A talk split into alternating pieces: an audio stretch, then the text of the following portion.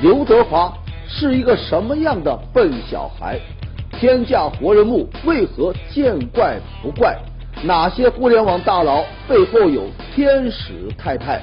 更多精彩尽在本期《杂志天下》。观众朋友，大家好，欢迎收看《杂志天下》，我是廖杰，和你一起来关注正在流行的话题。节目开始，杂志封面最新一期《南方人物周刊》封面话题是“笨小孩”啊，电影《失孤》呢正在上映。跟《亲爱的》一比啊，那也是打拐的题材，不免呢就会有一些个对比和期待。当然了，对于这个影迷来说，这电影最大的看点还是刘德华。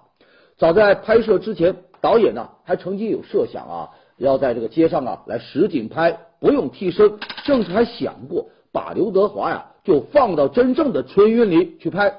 如此胆大敢想，也不愧是第一回当导演啊。不过呢。他没想到的是啊，刘德华的所到之处啊，那真是人山人海呀！看热闹的人呢是数以千计。不但你拍不了电影，连现场安保都几乎要失控，就不得不放弃了。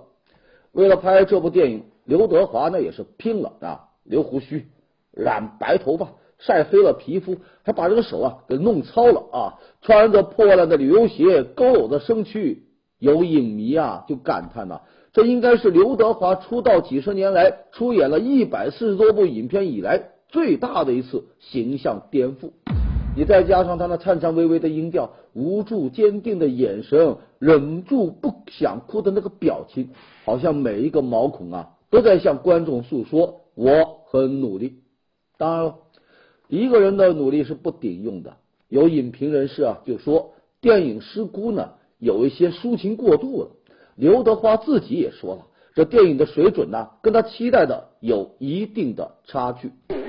刘德华上一次做这个吃力不讨好的事呢，是拍了那个那个《富春山居图》啊。电影上映后啊，刘德华就一直道歉，说对不起，对不起啊，差点连累了之后的盲探。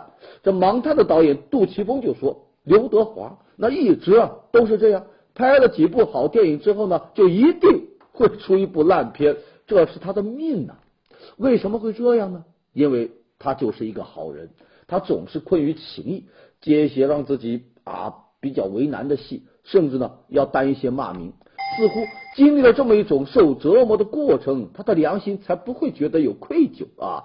在这个香港电影圈，这刘德华呢是借出去最多的人。比如这个《疯狂的石头》里的那个高手连晋啊，是当年刘德华在艺员培训班的同学。为了帮同学，当初这个演这个建国大业的时候呢，刘德华就把这同学拉过来，有两句对白。结果呀，这电影出来后把他给剪掉了。刘德华为此啊特别不开心，说如果还有机会，一定要再帮他。在这个演艺圈外啊，刘德华呀那也是能帮就帮。你比如作家蔡崇达的这个《皮囊》，去年底呢出版卖的很火爆，为啥呀？也是因为刘德华给写了一个序，而且呢是刘德华呀主动要写的。蔡崇达就说了，像我这种交往成疾的朋友，刘德华不知道有多少，他都一一要照顾到，要周全。你看他得多操心啊！一说到这刘德华，人们就会想到很多标签啊，他是偶像，是天王，是男神。可文章就说了。这都不是那个真正的刘德华，真正的华仔是怎样的呢？其实大家也见过，那就是二零一五年春晚上您看到的刘德华，那才是最真切的刘德华。黑色中式上衣，大红的长衫，如同大户人家的一个族长啊，是中规中矩，骨子里呢，他就是一个绅士。在媒体圈里啊，他有着好的人缘。哪怕是四五年前采访过他的记者呢，这逢年过节呢，还能收到他寄来的贺卡。当然了，也有记者不喜欢他，为啥呢？因为他永远都是四平八稳啊，你找不出有爆炸性的这个话题，你没有那种惊喜啊。香港政府颁给他的勋章是什么呀？太平绅士，仿佛啊，那就是一次人格隐喻啊，他是一个绅士。是太平的，你看他获得了三次金像奖，一次金马奖，您还敢说他唱歌唱不过张学友，演戏演不过梁朝伟吗？但一个挑不出什么毛病的人，很容易啊让人有厌倦感。所以呢，当什么杨丽娟事件、天王嫂事件出来的时候呢，那真是群情激动啊。而在其他的大多数的时候啊，人们就只能挑天王的唱功啊、演技啊。我们回到封面啊，在朋友的眼中，这刘德华就是一个笨小孩。笨小孩这歌呢，是刘德华自己写的词，也算是他自我写照。你呀，因为要报恩，他就接拍了什么未来警察，受到了各种批评。但同样，笨也有笨的回报啊，也是因为要报恩。他拍了另外一部《桃姐》，那不一样啊，在威尼斯金像奖、金马奖等评比当中揽下了十多座奖杯，是大获全胜。所以呢，正如他歌唱的那样，老天爱笨小孩。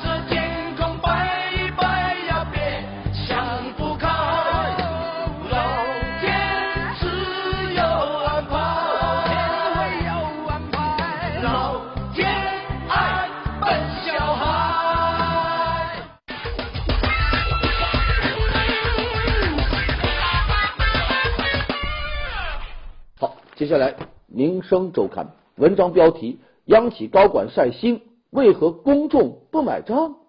前不久，央企高管晒工资，引发了关注。中国联通董事长常小兵说，他现在月薪啊，税后是八千元。中国电力投资集团总经理陆启洲那就更低了，扣掉了三险两金，月薪只有七千八。有人就说，如今在北京、上海，快递员、电焊工都已经月入过万。你国企老总居然只有七八千，那也太不可思议了。按照人社部今年一月起开始执行的新方案，央企负责人月薪七八千，倒也不是虚言。不过呢，他们的话呀，只说了一半。这个七八千呢，仅仅是基本工资。没有包括其他的收入。根据中国联通二零一四年的财报，老总常小兵的薪酬呢是一百零七万，这跟那个月薪七八千可是差的太大了。因此，国企高管的薪酬你就不应该玩数字游戏，应该有明确的信息公开制度。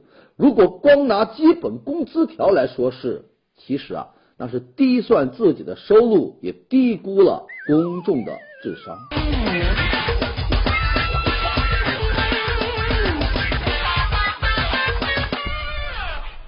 接下来我们进入板块杂志标题，廉政瞭望。文章标题：怎样破除跟对人的迷思？啊，前不久有一项调查就显示，说百分之七十多的人都说啊，身边存在山头有圈子啊，还有近一半的人说呀，跟对人呐，比你个人努力啊还要更重要。这么一个调查结果就引起了关注。在这么一种观念下。精心呵护这个圈子文化啊，谁有权就听谁的话，就跟谁走，就结果呢，必然就是以权谋私。你像近些年来，在一些大老虎的案件当中，往往啊都是一端就是一锅啊，也反证出了一些投机取巧、善于专营的人，他跟错了人。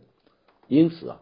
反腐啊，它不仅仅是抓几个贪官，而是要对官场文化呢进行一些改变，要消除各种圈子、各种山头。接下来看《财新周刊》文章标题：赴美生产加州结啊！前不久，美国执法部门呢是突击搜查了三十多家这个月子中心，这在美国本土呢不算什么大事，可传到咱们这之后呢，就成了一大新闻。不少人就担心赴美生子还靠谱吗？以前也查过月子中心，但以前呢都是小规模的搜查，像这一回大规模的搜查呀，你像国土安全局、什么税务局、消防局、联邦检察院都共同参与了，这就很少见了。其实拿着旅游签证去美国生孩子，这并不是违法的啊，也不是咱中国人。不过呢，咱这边呢。赴美生子的人呢是最高调的。你比如在网上，他敢公开做广告，教孕妇怎么藏好肚子，怎么欺骗移民官，就跟北京遇上西雅图里的那个汤唯一样。可是，在美国呢，你欺骗联邦官员，那就是罪名。有律师就说呀，随着生子旅游不断的增长，就引起了美国移民部门的关注。未来呢极有可能会有更频繁的搜查。看来以后北京啊想要遇见西雅图蛮难的。接下来博客天下文章标题：减掉笔画如何繁殖价值？这几年繁体字呢越来越受到关注。你像冯小刚的提案就说了，要将少量的繁体字啊纳入到小学课本。他举例说，简体字残害了传统文化，就导致什么呢？亲不见，爱无心。因为在繁体字里边，亲旁边有一个见字啊，爱中间呢有一个心。繁体字啊，它确实可以提供更多的画面感。飞有鸟啊挥动翅膀的形象，华有这个植物啊枝繁叶茂的样子。不过呢，文字学家则更强调语言作为交流工具的这个效率啊。文字专家党怀兴啊就说了，这个恢复繁体字所需要的投入啊是不可估量的，不可能也没有太多的必要。因此，更好的办法呢，应该是识繁用简。嗯，接下来第一财经周刊文章标题：中国富豪新宠英国古堡。这个电影《灰姑娘》一上映啊，南瓜车、蓝裙子啊，这个水晶鞋。这些梦幻的画面呢，赢得了少女们的这个爱啊。而对于很多土豪来说，他们看上的呢，则是英国古堡。姑娘们的童话一直就是童话，而对于土豪来说，童话呢是可以变为现实的。如今，英国古堡啊，已经成为中国富豪的囊中物了。你像有中国富豪买下了伦敦的一个古堡，价值呢四个多亿。有十一个房间，有六个洗手间，包括室内泳池啊、放映厅啊。买古堡除了是投资啊，它更可以彰显身份。有一位富豪啊，买下古堡是专门用于什么呢？商务活动啊，邀请客户呢到这个古堡啊来做客，来谈生意。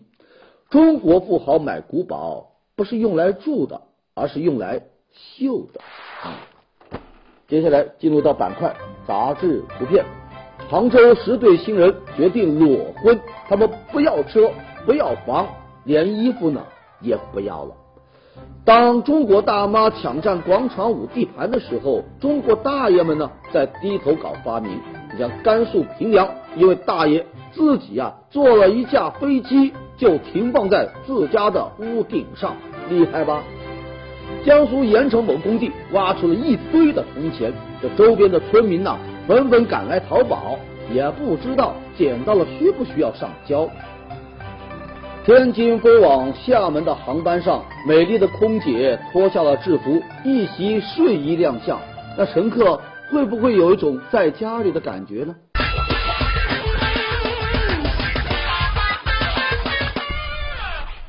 好，欢迎回来，马上就要到清明了，即将迎来祭扫的高峰啊！这段时间呢？也是墓园推销这个墓地的一个黄金期。最近，南京有记者呢走访了几家墓园，就发现有人在建这个活人墓。工作人员呢就说说这个墓地啊会像房价那样上涨，建造活人墓啊，销售活人墓啊很正常。所谓活人墓啊，那就是人还活着呀，人还健在呀，却已经提前建好了墓地。相关的法规是明文规定。只有在去世之后，亲人持这个死亡证明、这个丧葬证明，才能够购买墓园。但一些墓地呢，为了利益啊，是公然销售活人墓。其实啊，不光南京，你像在全国很多的地方都出现过类似的情况。去年，济南、武汉等地啊，也被爆出活人墓的新闻。销售活人墓，那墓园呢是获得了巨大的利益，同时呢，某些人也从中。找到了商机，你看，从原先的炒房啊，变成了如今的炒墓啊。一些人买这个活人墓呢，除了以防万一哈，还把它呀当做了一种投资。随着炒墓地的人越来越多，那墓地的价格呢，还真就像房价那样上涨。你像南京有一家墓园，它一个墓穴呢好几万，比周边的房价还要高。活人墓的泛滥，那价格的飞涨。就会导致某些普通百姓陷入到一种困境，什么困境啊？无葬身之地呀！接下来我们来说一说危房改造金的话题。根据住建部最新的数据显示，从二零零八年到二零一四年，中央累计啊发放了一千多亿的资金来支持农村的危房改造。可记者调查却发现，在某些地方啊，这么一笔危房改造金呢，却被雁过拔毛了。基层的农村干部啊，以各种名目向农户呢来索取财物，什么手续费呀、辛苦费呀、跑腿费呀、照相费呀等等。你比如，在这个贵州长顺县的代化镇，首批危房改造款一下拨呀，这个镇干部赖某啊。向九十多户农民索要了辛苦费二十二万，这平均摊下来啊，每家得上交两千多块钱。还有广西大兴县也查出了十九名村干部贪污村民危旧房改造款二十七万。有的农户他原本就是一万块钱的危房补助啊，到手后呢，哎呦缩水一半了，只剩下五千了，这还算好的呢。你像在湖北、广西某些乡镇啊，有农户的名字明明出现在补助名单上，可是呢，一毛钱都没有拿到。您瞧瞧，惠民工程就沦为了某些人的敛财工程。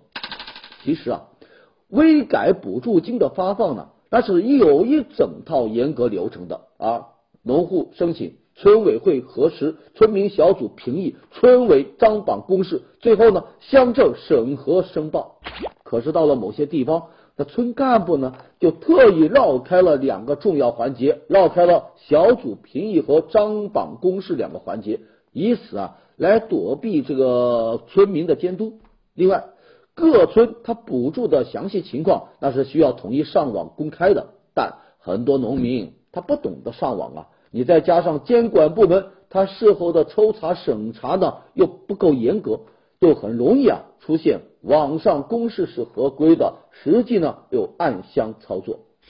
有专家就表示，涉及危房改造资金的贪腐案件，这个违法违纪的呢，都是一些农村的基层干部，他级别不高，涉案金额呢也不算太大，但却发生在老百姓的身边，他涉及到的呢。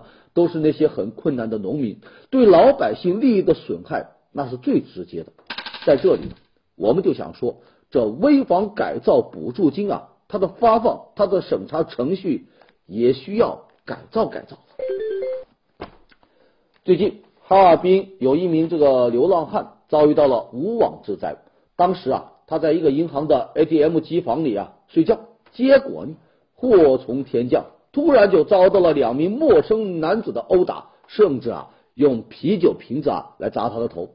更让人气愤的是，两名男子被抓获后啊，竟然说：“我俩不认识他，啊就是无聊，就拿他呀出气解闷。”事后，两名打人者呀被行政拘留十五天，这就引发了一些讨论。有人就觉得这太轻了，这流浪汉的生命尊严应该被重视。其实啊，咱只要上网那么搜一搜，就不难发现流浪汉被殴打的新闻是时有发生。有流浪汉呢，就告诉这个记者说，在流浪的过程当中。